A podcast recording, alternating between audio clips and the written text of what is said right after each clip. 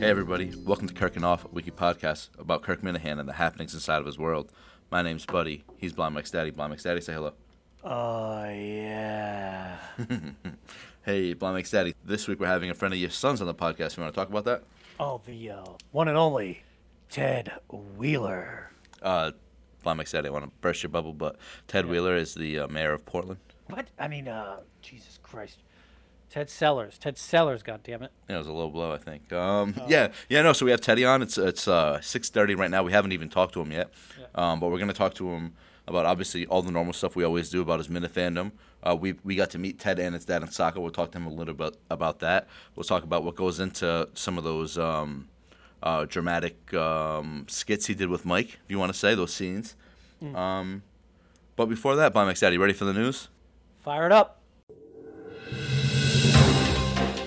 We interrupt Kirkin off to find out what's been going on in the Minifan world with Andrew Augustus. Tens of thousands of dollars raised for the Barstool Fund. Censorship makes its way to the YouTube channel. And no new challenge for KMS Trivia Team. That and more, I'm Andrew Augustus, and this is the Kirkenoff Minifan News. The winner of the golden ticket is. You're very nervous, huh? Do you know who this is? Is this a name that you recognize? It's not, Oh, okay. which is great. That's great. No, is it? True. Uh, Dale Williams. Sergeant Dale Williams from New Hampshire becomes what some are saying is the closest any Minifan will actually be becoming friends with Kirk Minihane, as he is the winner of the Barstool Fund Golden Ticket Raffle. It was announced that Minifans raised $90,000 for the Barstool Fund, which has helped small businesses across the country struggling because of the pandemic. After announcing Williams as the winner, Kirk drew another name, Mike Tagliaferri, as his first loser. In a statement, Tagliaferri tweeted out a GIF that said, quote, All I can do now is put on a brave face. That 90,000 goes to the Barstool Fund total, which is now over $25 million.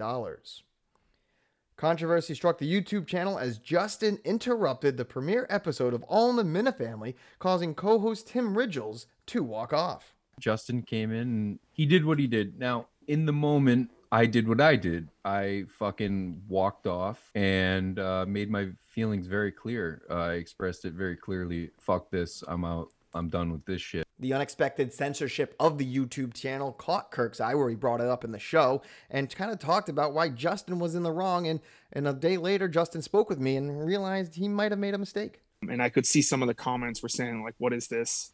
So I kind of let them, or I mean, I kind of took charge, let it uh, get the best of me, and I and I, I decided to put an end to it, which I, I should not have done. Like looking back, I just should not have done. Justin did issue an apology to Tim and Madawaska Rob for interrupting the show. However, Kirk did give creative control of the YouTube over to the new intern Justin from Milwaukee, also known as Nustin, who says he's excited for this endeavor and already has some big ideas. I have a huge announcement by the end of the week, uh, at the end of the month rather, but I got to work on that one still. I'm looking for porn star. With tensions running high, Justin did plea for a peaceful transition. I implore all the uh, all the Justinites out there, uh, this is a peaceful transition.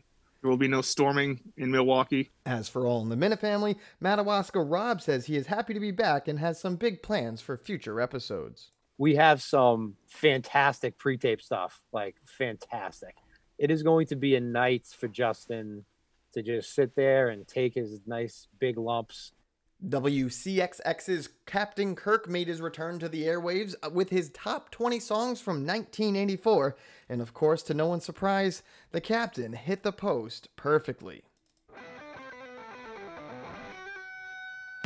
1984 is a year of Prince and the Revolution. The song stays number one. The movie's number one. The album, Purple Rain, the soundtrack remains number one. It's Prince's time, and the captain has to put aside his feud with Morstay. It was not pleasant. It was not a good fight. We were both wrong. It got physical. Things happen. What doesn't change is Prince remains number one with When Doves Cry. Prince and the Revolution.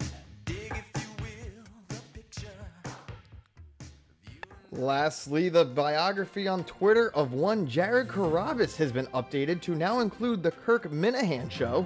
Additionally, Kirk updated his own Twitter bio, which now reads Podcast Jesus, Team Barstool, Son of Madawaska, Blocking Machine, and The Case, Season 1, Boston.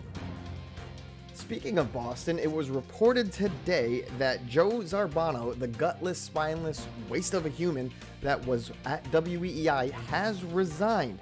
In a statement, Kirk Minihane tweets, quote, Took a couple of years, but a 70% ratings decline eventually gets you fired. Sorry, I mean makes you announce your resignation. Gutless, cowardly, a liar, treated people like shit. I'll enjoy this one. Well, Kirk, I think there's thousands of Minifans out there who will enjoy this with you. In the KMS competition world, there was some team turmoil as Kirk floated the idea that Jared Carrabis wanted to replace Steve on the trivia team. It was then learned on the Friday show that Steve had allegedly been thinking of replacing Carrabis. Now, I have reached out both to Carrabis and Steve if there is any truth to these allegations. On the show, Carrabis did say it was not true, that he was not looking to replace Steve. And I have yet to hear back from Steve if he was doing this out of uh, to improve the team or just out of spite after hearing he might be removed. But that being said, I have reached out to Jeff D. Lowe, the host of The Dozen, and he has yet to get back to me if and when there will be another Kirk Minihane Show match. I'm Andrew Augustus, live in the Kirkenoff newsroom. As always, send your tips to at Andrew Augustus or at Kirkin underscore off. Now back to Buddy and Blind Mike's Daddy.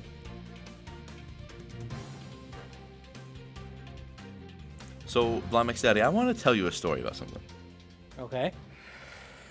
So let's just say Kirkenoff decided to like outsource the news a little bit and have somebody we knew um, from back home help us out with something. And as part of not only as part of that, but we also had this great story that we knew about the news guy, and we couldn't wait to talk to him about it. But we were just trying to figure out the right time to make the story more poignant. How would you feel about that? Uh, indifferent. I, I don't know. That's how we're different people, because I, when I fucking woke up, I like, and I, I, this is like, if Kirk, when Kirk hears this, he's gonna be like, oh, here's the eight thousandth person who tried to be like me. But like, so I fucking woke up that day, and I don't think there's a person in this world, maybe besides for my brother who knows me better than you. So I, th- th- tell me where you think I might be lying. Okay. I fucking almost shit my fucking pants. I seen this goddamn fucking thing. I'm like, how the fuck is Andrew going on anal? We told him we want to talk about this goddamn story, and, I, and it's they I have no problem with them. They I don't know how they heard, that story about Andrew. Obviously, he told them about it, which is fine. I don't even give a shit about that. But like, so so they talked to Andrew about this story. We've been like waiting, and it's my fault. It's totally my fault. Yeah. Blind Mike, Blind Mike's daddy has been saying we got to talk about this, but I was waiting for like. Kirk talks about cancel culture every three weeks, isn't that the joke? So I was waiting for like an actual story in our world to come up, and and Trump getting canceled is a huge story. Don't get me wrong, but like I didn't. I just didn't think it was perfect for the, for like this week. And again, no disrespect to those guys; they did a great job with Andrew, and I don't blame Andrew at all. So, but like I just I saw that man, and I was like, this this is somebody I I've known Andrew for a long time. Um, Andrew is one of the first people I met when I moved to Bristol. Um, he knows a lot about me as well, and he knows how fucking angry I get, and I cannot believe he fucking did this. well, I can't blame him because uh, mm-hmm. everybody loves anal. It's fair.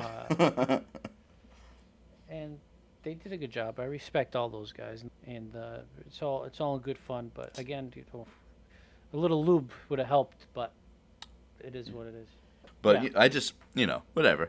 again, like you said, all in good fun, and we just uh, we just kind of wanted to, yeah, yeah, we just want to drag Andrew through the mud a little bit. So, all right, let's get to Ted. Lest you think this is farcical, I'll tell you it's not. Joining us now, Blind Mike's daddy, Ted Sellers. Ted, how's it going? Hey guys, thanks for having me on. Thanks for coming on. Um, before we get into the questions, do you have any favorite moments that stick out to you this week? From this, my... yeah. Well, b- before we start, this is where we can all break character, right? Yeah. Okay, good. So uh, I can actually walk. um, it was all a ruse. But uh, no, seriously, thank you guys for having me on. Uh, this week has actually been a really entertaining week of KMS shows, and I know people were worried when they went to three days a week. I've been loving it. I mean, I'm not going to be somebody that would turn down listening to KMS five days a week, but the two plus hour shows each day, and this week we got the Wednesday show where they did the top twenty. And I mean, who else in radio or podcasting does a show like that? And it's met pretty universally with praise online. So uh, it's been a very eventful week. What How- did you? sorry, go go ahead. ahead. No, no, I was no. gonna ask him what he thought about the. What did you think about Wednesday's episode? I loved it. Um, I love the classic rock stuff that Kirk does. Um, I know, you know, there was a mix of songs that I would never choose to listen to on that, uh, but it's fun listening to him be a Casey Kasem type uh, host, but also mix in nods to the world and little references that he drops throughout it. So it there's a lot of fan service in there. I actually went back and listened to some of it again, and you catch more things the more you listen to it. Uh, a lot of good Easter eggs in there for fans. Plus, Kirk gets to do what he always talks about was his first dream for radio. Uh, so it's nice to to see him have fun doing stuff like that. How did did you like the Captain Hungwell letter? Oh, that one was the best part.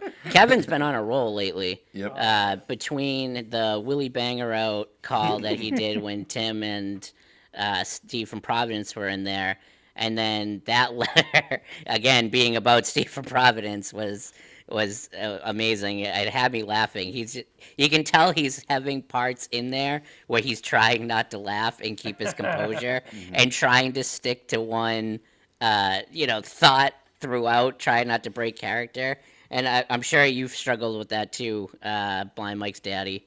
Yeah. You know, on some of your calls of just uh, trying to, you know, not break it and keep it going.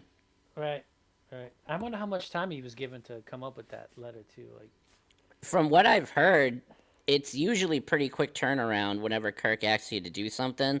Yeah. Um, so especially for Kevin, like I felt bad that time that he called into the show and like they just knew right away it wasn't going to work. And Kevin would be the first one to tell you that that stuff happens. Right. And you know, even Kirk, luckily for him, was like, you know, I gave him like a couple hour turnaround to to come up with something, and sometimes it works, sometimes it doesn't. I wouldn't be surprised if he only had a day or two to do this one.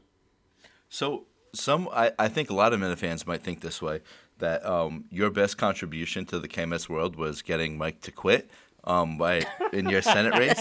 So uh, that that being true, or or you know may, maybe you didn't exactly make him quit, um, we could say. Um, but how do you feel about Mike being back on the show? Like, well, since he's been back, he's, he's been back maybe three or four times since since then. How, how overall do you think Mike's been? I'm a big Mike guy. Mike's always been very good to me. I enjoy, you know, doing content with him, and I'm grateful that he answered my random DM that I sent him about being a, a volunteer wheelchair guy he could push. you know, like he, you never know what part of them wanting to do things is them just throwing stuff out there, but there's actually no follow through. So, I mean, I give Mike all the credit in the world to answer a DM from this random guy that was like, push me in a 5K. Uh, because, you know, that very quickly could have just made for just not great content. Um, but we ended up doing it and it went well. And I love having Mike back in the world. Uh, I am a big fan of his and I love the shows that he's on. And I think right now you can tell the once a week is actually working Yeah. great for everybody involved. Mike's comfortable um, in there. He's a lot funnier consistently when it's the the once a week for you know two whatever hours, and you can tell Kirk enjoys having him in. Um, and then you know after the show they have another week where they can build up contents and stuff they want to talk about and come back a week later all fresh and ready to go it's not every day that mike's going in there and it's not turning into you know strictly mike just getting shit on which is i think what got old for mike Yeah, Right. sure. So uh, you brought up the 5K, and how how safe did you feel uh, during the 5K and when you guys were training when Mike was pushing you around? So the first day that I actually met Mike. We went. He picked out this route in a Dorchester neighborhood that he grew up in, and when I tell you, like everything was like Splash Mountain, like how steep it was. yeah, I remember those videos. Yeah. Yeah, the video there was a periscope where I kind of like took my hand off the wheel for like maybe a second, and I just started flying backwards. Like that was no joke. I, I I was I had it under control. I knew what I was doing, but if I had just let it go, I would have picked up so much speed and just would have ended up like drilling a car or hitting like some curb and just going flying scorpion and when I hit the ground. Uh, it, it would have made for a bad day. So even Mike the next day when he went on the show and was kind of recapping it with Kirk, he was like, you could tell he was a good sport, but the fear in that man's eyes was very real. So that's when we decided to go to the Castle Island where we could film more consistently um, and, you know, tweet out stuff better than if I had to like help him wheel the entire time. How what? So you talked about making like those short films with uh, Blind Mike. What what one was your favorite one to do, and did, did you have any um like how did that process go? Did you guys did Kirk send you guys a list of shit to do, or did you guys come up with those things together? Yeah, so I was just sitting on my couch when I got a DM from Steve a couple weeks before the Saco shows, and he had said, "Hey, we have an idea of how to get you involved in the Saco shows if you're interested." And of course, my reply was like, uh, "I'm all ears," and he was like, "Okay, we're gonna uh, have you act out m- movie scenes with Kirk." But uh, if we can get on a call tomorrow, we'll just call you after we record from the studio and we can talk it over. So, you know, at 11, whatever, they called me that next day and I was talking to all three of them just really quick. On, it was quick to the point, you know how Kirk does it. Right. And it was basically like Kirk spoke, was just saying, Hey Ted, uh, so we have an idea that you and Mike are gonna film four short movie scenes. And my first question was, Great, uh, do we pick the movie scenes? And Kirk just quickly went, Oh, no, no, no. I have the scenes in mind. And he said that Mike, you know, would be in touch with what scenes that we were doing. So later that day, Mike sent me the YouTube clip of the four scenes uh, that we had to then film. So we just, you know, set up uh, a day that we could record, and we actually set up like a nine-hour block that we could record if we had to, but we got it all done in like three hours, and then Justin had to edit it for like another day. Yeah, that that editing process was quite uh quite professional. he he killed it on the uh, editing for that Shawshank scene. Yeah. Uh, Oh, all the all the credit to Justin, but I I had brought up doing the uh, the foot sliding off the wheelchair, and then I had Mike tip over the wheelchair as we shot it, and I didn't think it was gonna come out that good, but Yeah. when we first recorded them, I thought that would be the third best of the uh, ones that we did, but it ended up probably being the favorite. Yeah, I, I, I enjoyed the um, I enjoyed the musical. That was Oh yeah, the musical one that was that that was good. The dance number, I mean. yeah. Are you a subscriber to his Patreon? Oh, of course. I gotta support my guy, Blind Mike. I uh, I haven't consumed all the video content that's up there. Uh, it seems like every hour I get a new video, uh, you know, telling me to check it out in my email. But you know, I hope he's having fun with it. Uh, he seems to enjoy the topics that he talks about. Um, and I actually really liked that. I don't know if you guys have listened, um, or if you guys, you know, are patrons of it, but it, I think it was the second free show that he did. They broke down that lady who was wearing the, wearing the collar daddy hat, Mhm. uh, him and Craig, and I thought that was pretty funny. So He, By had a- he has he has a good guest on this week, right? I'm pretty sure he had a. g- I don't know. But I'm- anyways, I don't pay any attention to it to be who's honest. the guy that's big timing him? Oh, Have you I'm- seen that? Yeah, I'm not sure. There's like some Lewis guy. not Louis C.K.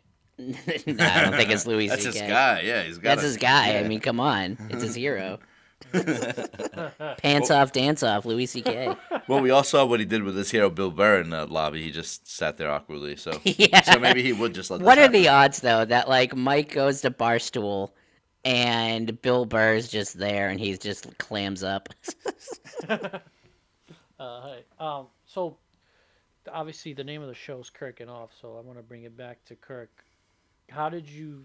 How long have you been into Kirk? When did you start listening? Was it WEI? Was it his transition or Barstool? How did your fandom come about? So my dad is actually uh, was the first Kirk Minihane fan um, in the household when Kirk first, you know, got on with uh, Gerry and uh, Dennis, John Dennis. Um, he was the one that you know always had the replays of the you know that day's show in podcast form that he would listen to. He was always like playing segments and stuff. Uh, but I at the time did not really listen to the radio, so I wasn't you know super into it. And towards the end of the WEEI days is when I started really paying attention. And then when he got to Barstool, I was always a huge Barstool fan. So it was kind of no brainer to start listening to the podcast. And from day one, I was just like, this is this is what I'm missing. You know, I, I this is the content that I'm here for. And that first, you know, what was it? Eight months to a year that he was doing the show and just putting out these three to four hour shows, Right. and they were all over the place. And then you know it started opening up the world more to like more people, and it just became like a everyday p- appointment. You know, always have to listen that day before I go to sleep. So you talk about your dad, obviously. Um, Blind Mike's daddy and myself met you and your dad in Saco. Yep. Um, so so I know Blind Mike's daddy just tried to bring it back to Kirk. Let's move it back to Blind Mike. If if you were put on the spot by that, like like by your employer, it's like to do com like to do a stand up set, like do you have anything canned? Like, are you surprised that somebody who loves comedy the way that Blind Mike says he does didn't have anything like just ready to go? So it's one thing to think that you have it until you hear it out loud. Uh, it's it's not really a fair comparison for me because I have done comedy now for almost four years, and I know my 10 minutes of like that's good material and Mhm. i could go if i went to any venue that i haven't been before like that's probably the 10 minutes that i'm doing because i know those are the jokes that are consistently going to get laughs and stuff like that it's really you know tough when you're first getting started because when i first got started i got laughs but it was probably more of like polite laughs because i was brand new or the second time i ever did comedy i completely bombed. Like not blind mike show your titties level of bombing. But but it was it was close you know? I think i went up there and i told a 9-11 joke that just was not thought out. And people were just you, i immediately i felt the room not follow me on where i was going with it. And i had to just go up there and talk for another two minutes without any other backup jokes. And it was just terrible. But i wish that mike especially now that we knew know that he got tipped off about it before that maybe he did prepare a little something but at the same time it was a, it was a win-win for kirk i mean course, yeah. either he goes up there and bombs and you know we have the still images now that are some people's twitter avatars of, of him taking his shirt off from Saco and and all that and then obviously what it led to afterwards is you know Given just a plus for content for them and and may, maybe you have a um, a great reason a, a great answer for this but is there a reason why um you don't you're not involved in more like minifan content um is it is it like because of your comedy stuff or like it seems to me that the minifans really like you so it's it's kind of surprising to me that you're not on more like like mike and the minifans or justin and the minifans whatever that became that kind of Yeah. stuff Yeah, I go on, you know, when when I'm asked, and you know, if as long as uh, I'm not like working or something like that. But for the most part, I don't want to just like go on to go on. Um, I like doing stuff when I can actually feel like I can contribute. And as we've seen, anybody who's been on the YouTube constantly, I mean, they end up getting people Yeah. are kind of sick of seeing them and stuff. And you know, I'm not trying to you know, piggyback on anything. I truly do love the Kirk Minihane show, and if they want, you know, in any way to be involved in content, I'm always, you know, around and we'll do, you know, whatever I can to get a laugh and help, you know, them out in any way. And you know, I appreciate them giving me the opportunities that they have given me so far. Um, and you know, especially Blind Mike for being cool through the whole thing, because you know we both know that that can be kind of a weird situation to be in. Um, it, you know, like I don't know how I would be in Blind Mike's situation. I'd like to think that you know, I would also be like, you know, cool and wanting to do the content, but you know, that was his territory, and he, you know, was, you know, graciously he shared that with me. So, you said your dad was the original Minif fan in the in the Ted Sellers household. So, what does your dad think of your involvement in the show? Is he does he love it? Does he listen to the podcast as much as you, or? Yeah, he listens every day. Um, we talk about it all the time. Like whenever we get together, that's pretty much what we talk about. Is you know anything on the show or you know in the world and stuff like that. My dad uh, is on Twitter. He more of just kind of like some people know you know who he is on Twitter and stuff. Uh, so I know Ziggy Robinson will like DM him about Kirk and and uh, Bruce and stuff like that. Um, so it's funny when he he's more of an observer than a tweeter on on on Twitter. Uh, but he enjoys it and he thinks it's really cool that you know I got to be involved in any way with the show. Um, and you know will ask me like, oh, what do you think Kirk thinks about this and stuff like that. Um, so it's definitely been something great for our relationship as Yeah, it's uh, you know to have somebody else that's like super into the show to talk about it with. Yeah, I, I wish I had that with my son too, but you could have. I mean, we we know he needed the love, so Uh, yeah, think what could have been if you hadn't just walked out all those years ago. you have that relationship with Elba at least, though. Oh, Alba. um, go ahead, buddy. Ted, can you explain to me the the Busch Light love? so it started in college. Um, I first bought Busch Light one because I was pouring in college. Makes sense. And I went to school in Connecticut, and it was like seventeen dollars for a thirty because they have different tax than like in Massachusetts. So I would buy that, and then nobody would steal Busch Light from the fridge. if you get like one of the better beers, like a Bud Light, even you know people are gonna Yeah, either grab that or be like, "Oh, let me get a beer." Nobody asked to get a free Busch Light beer, so it's it, it started there, and then after uh, college, I just kept drinking it because it's one of those beers that you can drink like nine or ten of them, and it's at a certain point just becomes water Mm-hmm. You know and uh, i always liked it for that reason and now it's become a thing and now Busch beer like tweets back at me if i like tweet at them. But i still wish that they uh, they went with uh, you know they, they they gave me more of like a sponsor to do it. Like i i would love to just drink Busch light on twitter and have them be like you know okay that's our brand now the wheel deal brand I mean, we could have commercials. We could have like T-shirts that are the handicap parking sign holding a Busch light. Bush. I mean, th- yeah, exactly. You know, give me a push and a bush. you can't tell me those wouldn't fly off the shelf. I I had like a similar experience at college with uh, Keystones, where I actually just picked them up at a random college at a, a random party at um, Roger Williams. Yeah. In the, in the town we're from, and I I like went on a Keystone kick like the rest of the month. I was like, nah, I kind of fuck with these, but like really they're just like shitty Coors Lights, so it's just like worse. You know what I mean? I think they actually use recycled Coors Light cans as Keystone cans. that could just be one of those like myths I heard in college, though, that nobody just- actually like yeah, did any research sense. on. Yeah. Uh, I got a question for you guys though. Okay. As, more specifically, Blind Mike's daddy. So when you first started doing the show, I know Okay. Kirk likes ragging on you because like you break character on it, and you bring on other people that break character. Were you nervous about losing that, you know, allure of like who Blind Mike's daddy is? Um, yeah, yeah, that's always a concern. I mean, that's that's a that's a reason why right now that I haven't called either, because uh, I I don't like to get too close to the to the flame in regards to getting called out. But it, it's it, it we knew it would happen, you know. And Yeah. it's a and it's a risk we took, and um, I'll, I'll call in. I, I got some stuff working working, you know. And I just we, we just picked up the ball. We felt like there was a, a not like an opportunity to like just talk to other Minifans and, and get their story, you know, that not not many people were doing. So I don't have any regrets. I hope. Now, many people don't know this, but the original reveal of who the pastor was Yeah. uh, was going to be back right before, right when Blind Mike quit the show. Right.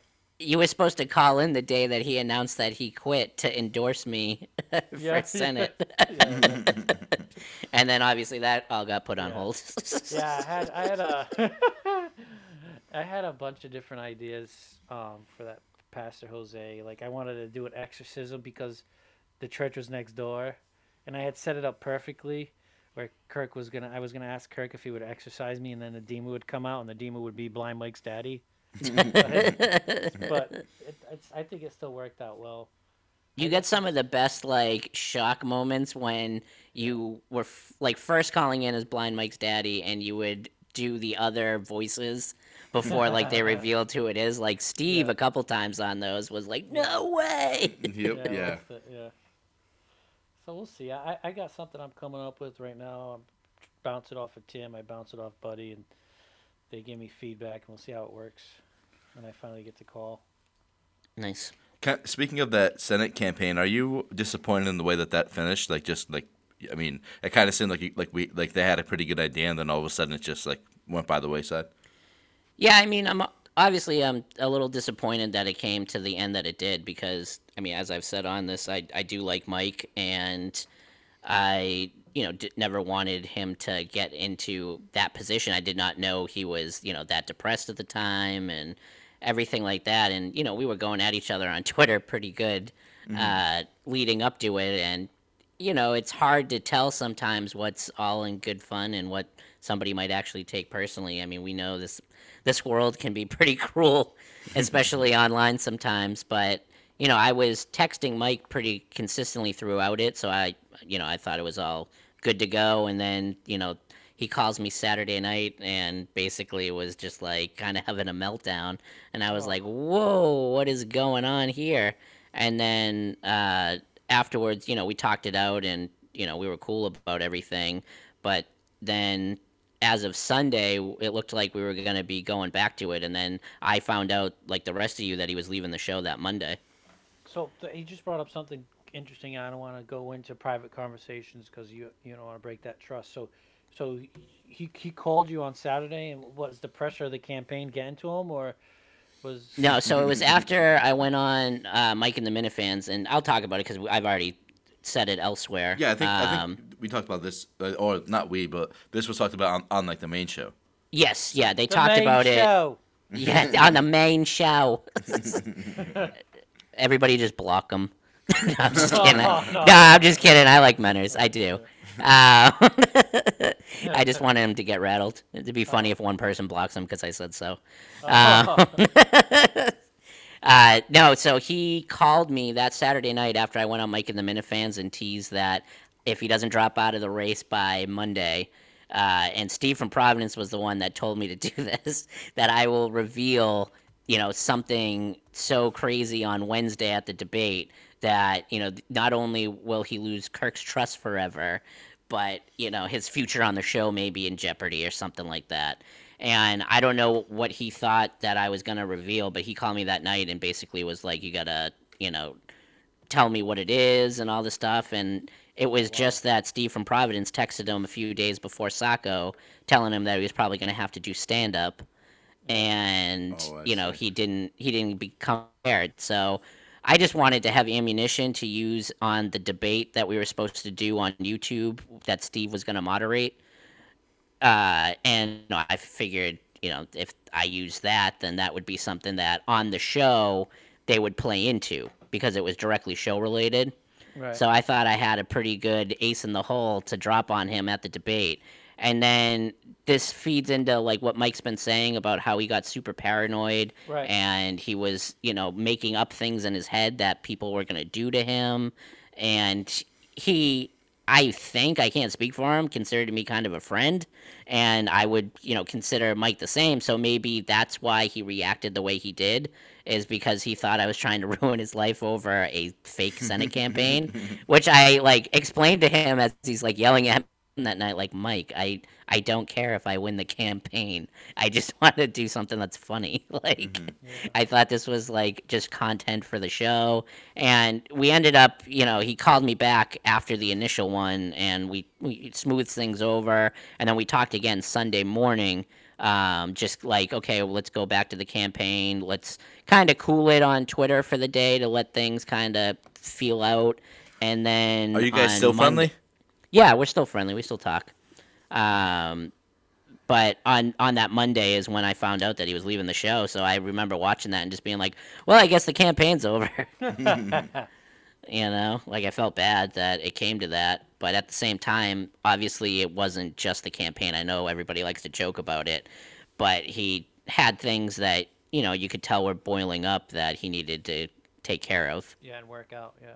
Yeah. I think I think it, I think we all can agree that it's worked out for the best, just based on the episodes he he's been on since his return. Yeah, I think I th- I think uh, that's kind of arguable. Like, uh, in terms of like content for the show, like this is what's best because like Ted was saying, like in the role that he was in, he was getting beaten down, and and he actually kind of maybe like wasn't contributing as like the funny guy so much anymore. But like like Menor said, and many other people people have said, and Kirk's made the jokes uh, the joke a hundred times. He walked away from like a podcast that that was doing really well, and that he can maybe do like make a bigger jump from, but instead he just was like, nah, like. But there is something. Of course, we say it every time we talk about this. There's something to be said for the dude just being happy, you know. Yeah. Oh, absolutely. I mean, he's got to take care of his health more than anything. And it's nice to see that he, now he's become kind of, and I'm going to make a Cheers reference here, the norm of the KMS universe, where once a week, like, he just comes in and everybody's like, Mike, you know? And he sits down, he does his Mike episode, and, you know, then he's, you know, back a week later. And when he was in there every day, I mean, I remember he got constant shit online Mm-hmm. from people that just said he wasn't funny and uh, you know they were sick of him on the show. He didn't do enough. And i mean Yeah, he was if you're already kind of paranoid that people have it out for you and you're reading that stuff daily i mean he's pretty smart to kind of yeah he's kind of smart to kind of limit what he does on twitter and stuff like that. I mean it's it's really not for everybody when it comes to you know being on there and i can only imagine getting like hundreds of messages like that. Yeah. Uh, I'm just like we all said. I'm just happy that he's doing better and he's still in the world. At least he didn't leave us completely. Yeah, 'cause i'm shocked that he went at fucked portnoy Yeah. It's the, That that's a bold move for somebody that's still using the KMS podcast to promote their own brand. that was that was something he had to get off his chest, you know. No, I agree.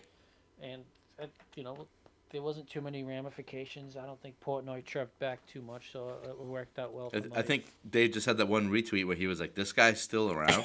Yeah. Like, that was, it's a perfect reply.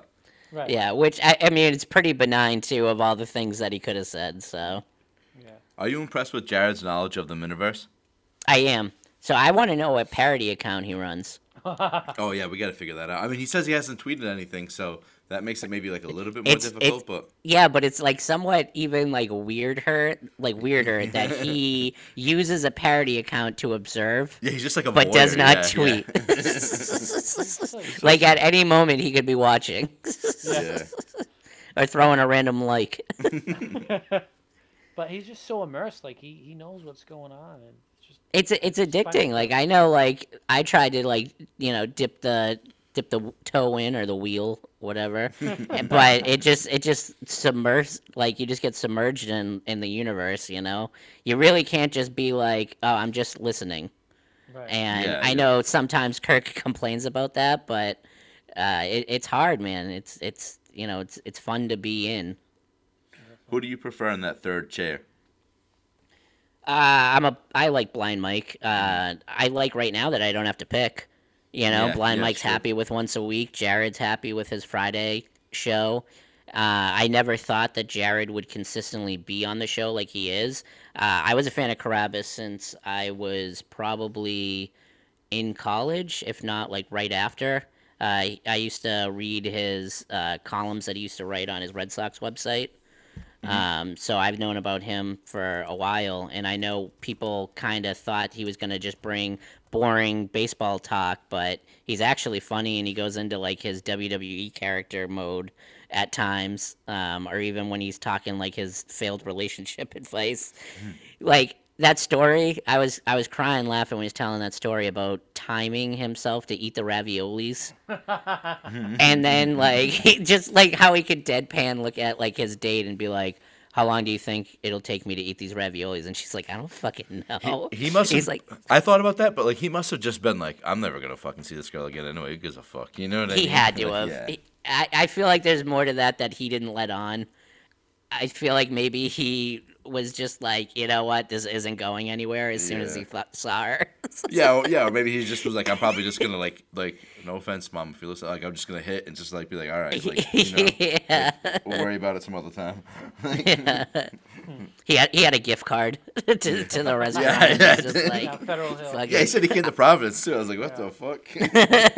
Eat raviolis and Ferrell. So, we, we we just discussed about having the third chair and rotating. So, Ziggy had an excellent call today. I think he rattled Steve again a little bit.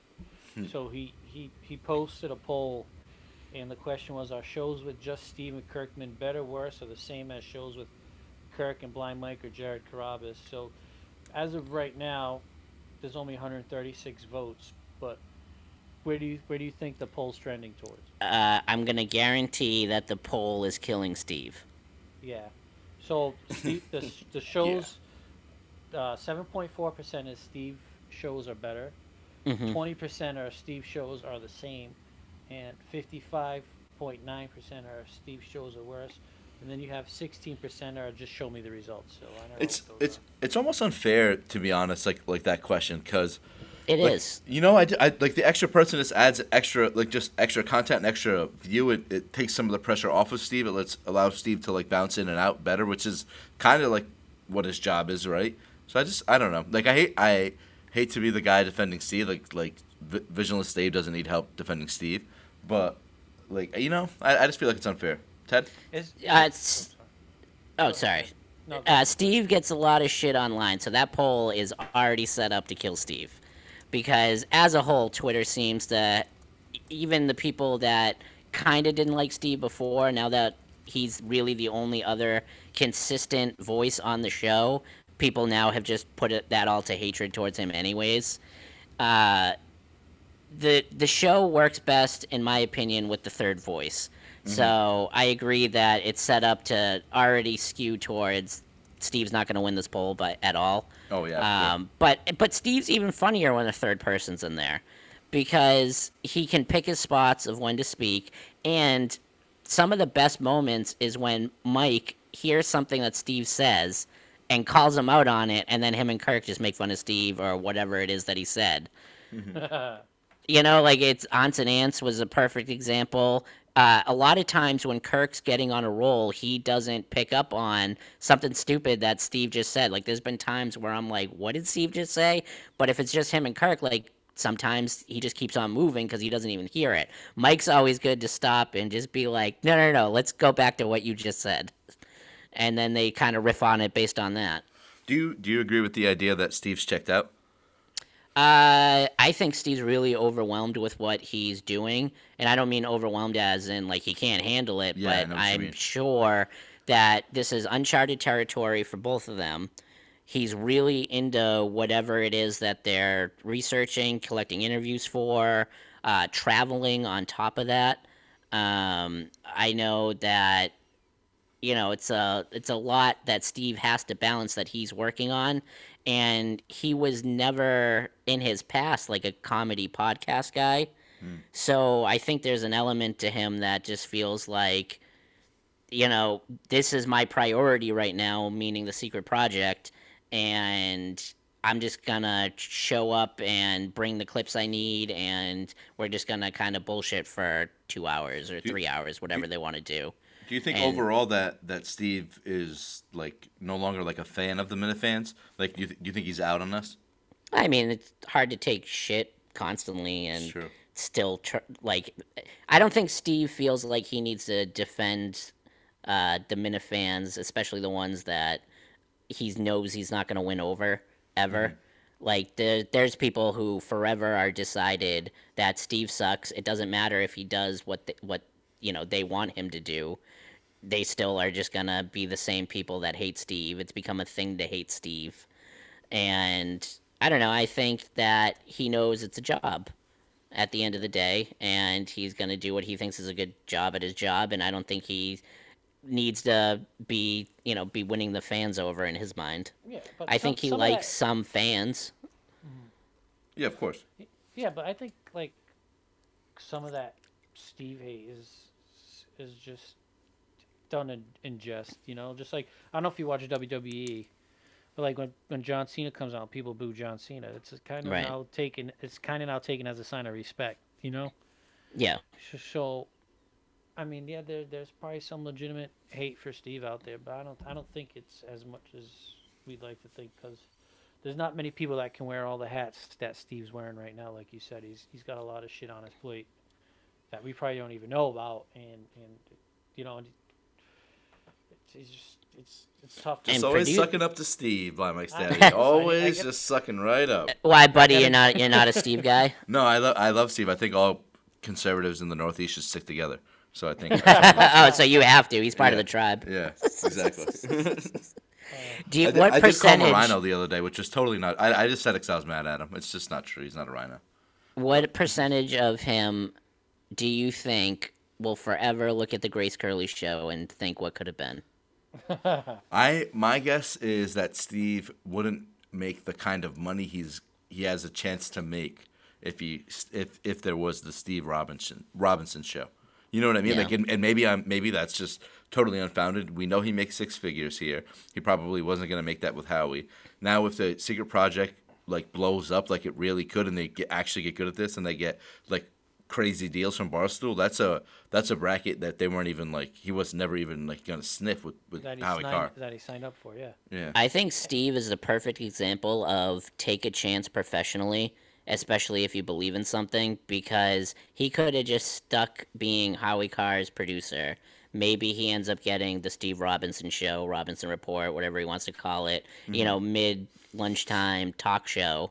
And as you said, he doesn't have a chance to sniff the kind of money that he's probably going to end up seeing, especially after the secret project comes out. It seems like Barstool, the way Portnoy talks about it and Erica talks about it, they're going to promote the shit out of it. And, you know, obviously we know he currently makes six figures.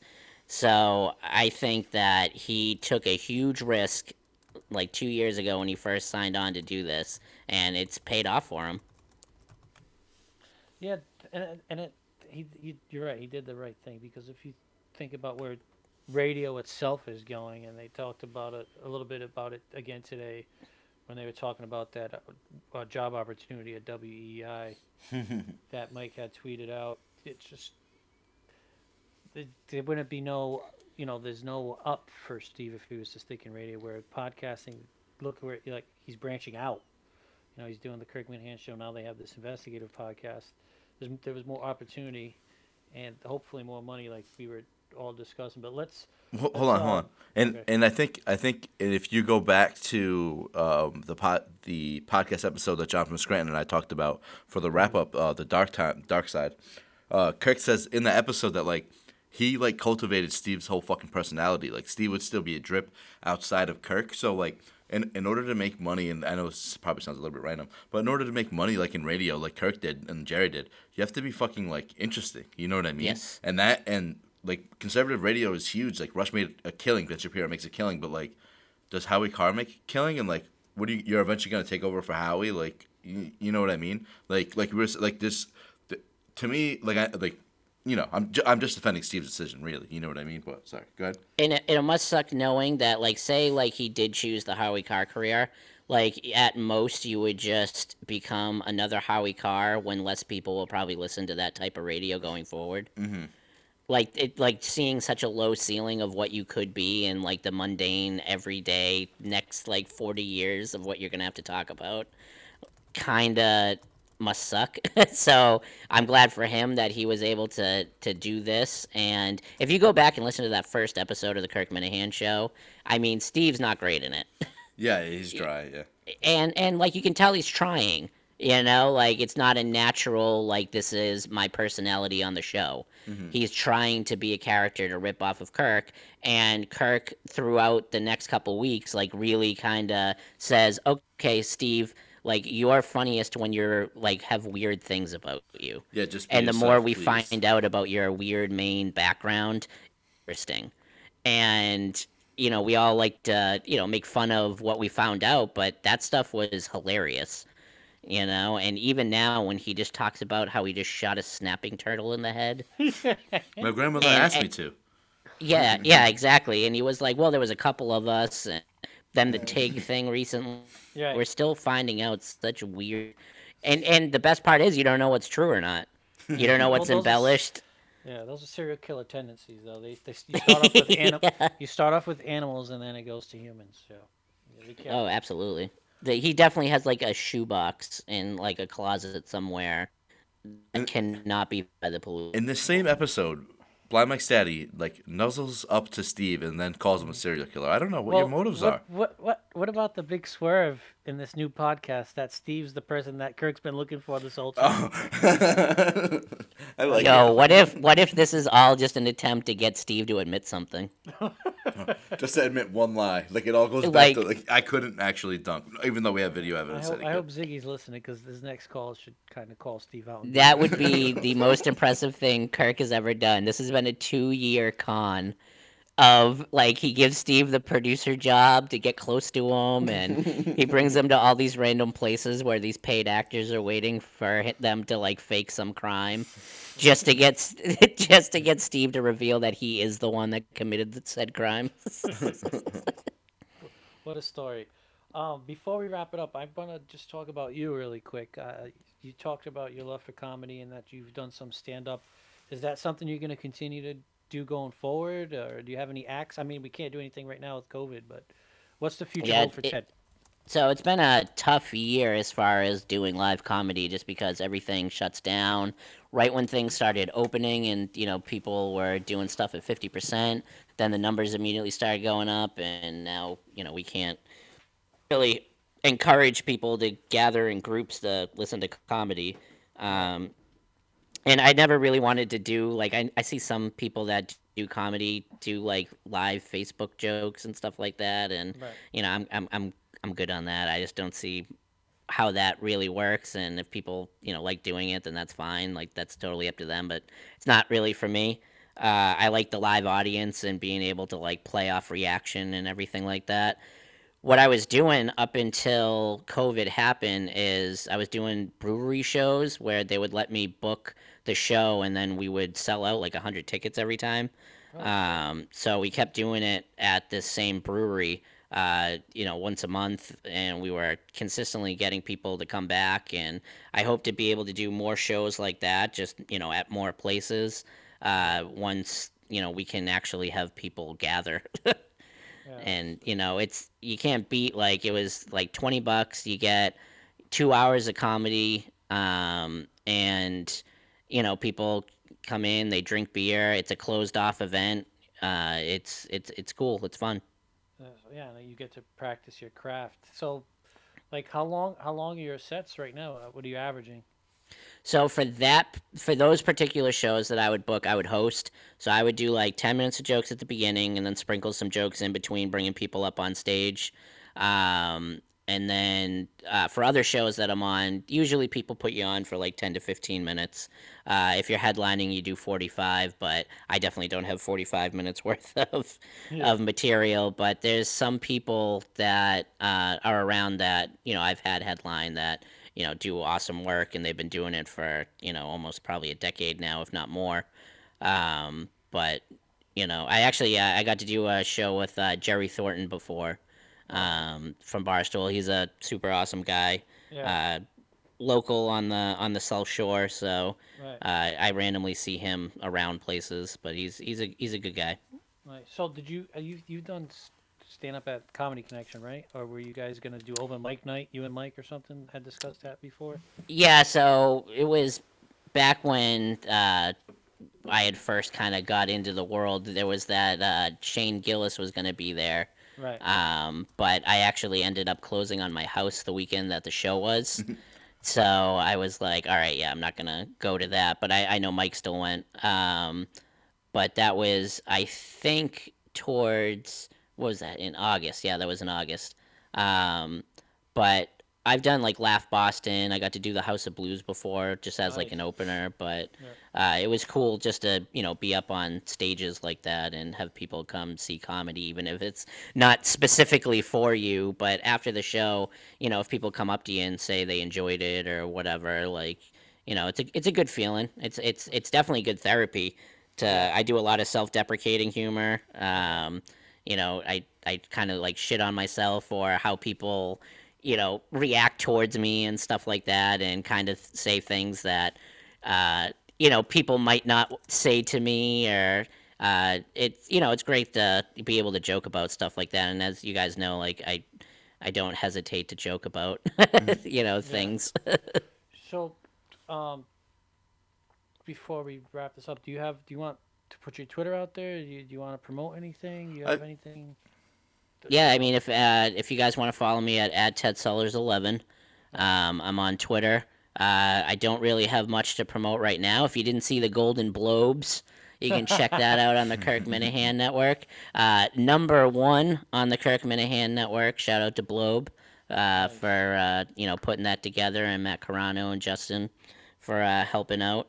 Um, Ju- that Justin will always be number one Justin in my eyes.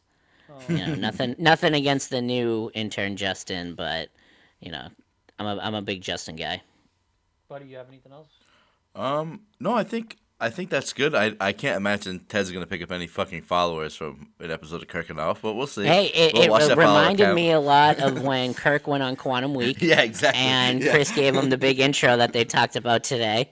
Uh, but yes, if uh, if somehow this you know gets weirdly spammed to some website where they don't know who I am, um, at Ted Sellers eleven. I think we have we have one follower, uh, one listener from like Eastern Europe, so you know that. Oh, guy. nice. Yeah, it's just ExpressVPN. yeah, exactly. Yeah, hey, hey. they all count the same. Yeah, exactly. Thanks a so much for listener's a on, listener. Ted. Thanks for having me, guys. Appreciate it. Kirk, Yes. this is Ted, Blind Mike's Wheelie for the 5K. How are you? Hello, Ted. How are Is you? it really? Hello, Ted. How's it going, Ted? What's going on, What- Mike? Thank you for answering uh, my DM. My pleasure. Thank you for reaching out. Appreciate it. What's your what is I'm your looking forward to it. are you legitimately disabled? I am legitimately disabled What my is your entire life. what is your issue? Well, it started Yeah, started why with Why don't you just get up and cough. No, I'm kidding. show some fucking gumption? Well, I'm just saying no, my Show some issue. I mean, what, drive and what's stand your, you just you asked lazy so- so what's wrong with what's your disability? I should say. I I, I don't mean issue. What part of you is less than What's a your whole problem? person? I uh, I'm in a wheelchair uh, because I have brittle bones, so it's a genetic birth defect. oh, jeez. Since birth? But uh, you know, I'm I'm looking forward to barking out some commands on you Yes. know, where Mike needs to go. I've been practicing yelling left, right, stuff That's, like that. that would help. I think. so yeah. is this- you know how to do that? is the is the brittle bone situation going to be a problem if Mike Ooh. like trips and dumps not you out that. of the wheelbarrow? How about like uh like uh? seems I unlikely. think it's gonna be a wheelbarrow. Steve. Wheelbarrow. Wheelchair, Well, whatever? Steve, uh, I, I think, Steve, I you know what? I think I think we'll have go this normal wheelchair, Steve. Just lo- lob this kid onto a dolly. a wheelbarrow. I don't know. I'm more concerned about in in uh, Ted. You obviously know much better than I. So if Mike's running, like I I remember when with Harry and Kate when I was little, I'd push them in the running strollers, you know, and you'd once in a while bump into just your basic bumps in the road, you know, your whatever, you know, roots or something. Is that going to affect you or no? Yep. Uh, it shouldn't, but uh, I was also wondering what kind of course we were looking at doing. I thought we were going to do a smooth track, but we might also need some foam or some bubble wrap or something. Mike, you should go. I, We you know I mean, if we did, if we did a smooth track, Yeah. um, I feel like we would we would have no issues okay, at good. all. That'd be So the easiest. so Ted, where do you live, Ted? Uh, I live in Taunton, Mass. Taunton, Mass. Are you able to get around? Mass? Can you get rides play, around Massachusetts at all, or? Yeah, you- for, for that Saturday, I can meet Okay. wherever. Okay, good. So maybe Mike should go where I'm going. It's in Chelmsford. It's the Bruce. Um, I think a bunch of Minifans are going to be there. I don't think Ted. You don't have a compromised immune system, I'm sure. So we can, if people are around you, it should be fine. I think that's an issue. So uh, we'll keep. Yeah, as long as everybody like coughs on me and stuff. That's we'll do that, Ted. I like Ted. So there'll be plenty of distancing, but but the Bruce Freeman Trail where I'm running is super smooth, okay. straightforward. Straight. It's a straight out. It's a mile, one point, whatever it is, one point uh, six out, one point six back. That works. So Ted, you But understand Kirk, that if I it, do if have it to say that this is the first time I've ever paid to not walk. Ted, I believe Ted did say I'm he does comedy. do Do I see a comedy team here in the I- future? He said, I think he does comedy, right? Am I wrong about that, Ted? You do comedy, Ted? I do. Give me a couple of jokes. Uh, I mean, stand up doesn't really work that way, or in my case, it guy doesn't knows. work at all. He's already good. I like that. All right, go ahead. Um, I don't know. You got to put me on the spot. Uh, I did have a question though for Steve. Oh, sure, seems good. To know more about the app. Yes. So, Steve, is this going to count steps? Because I got to tell you, I wasted a lot of money on a Fitbit before, and it's still stuck at zero. So I just want to make sure I mean, come on. I'm getting He's good. Come on. for every This guy. that Mike wheels me. It's gonna it's gonna count steps and distance. It'll count my steps. Okay, distance, we're good. All Yeah, right. yeah. I just want to make sure. So you you understand though if, if something does happen Mike's giving, and Mike's Mike giving hurts this guy you, a ride all the way to the new co-host position. That's- he's, he's gonna, he's gonna drive you right in the seat. I can bring them back the impaired podcast. They, that'd be good. I would listen to that.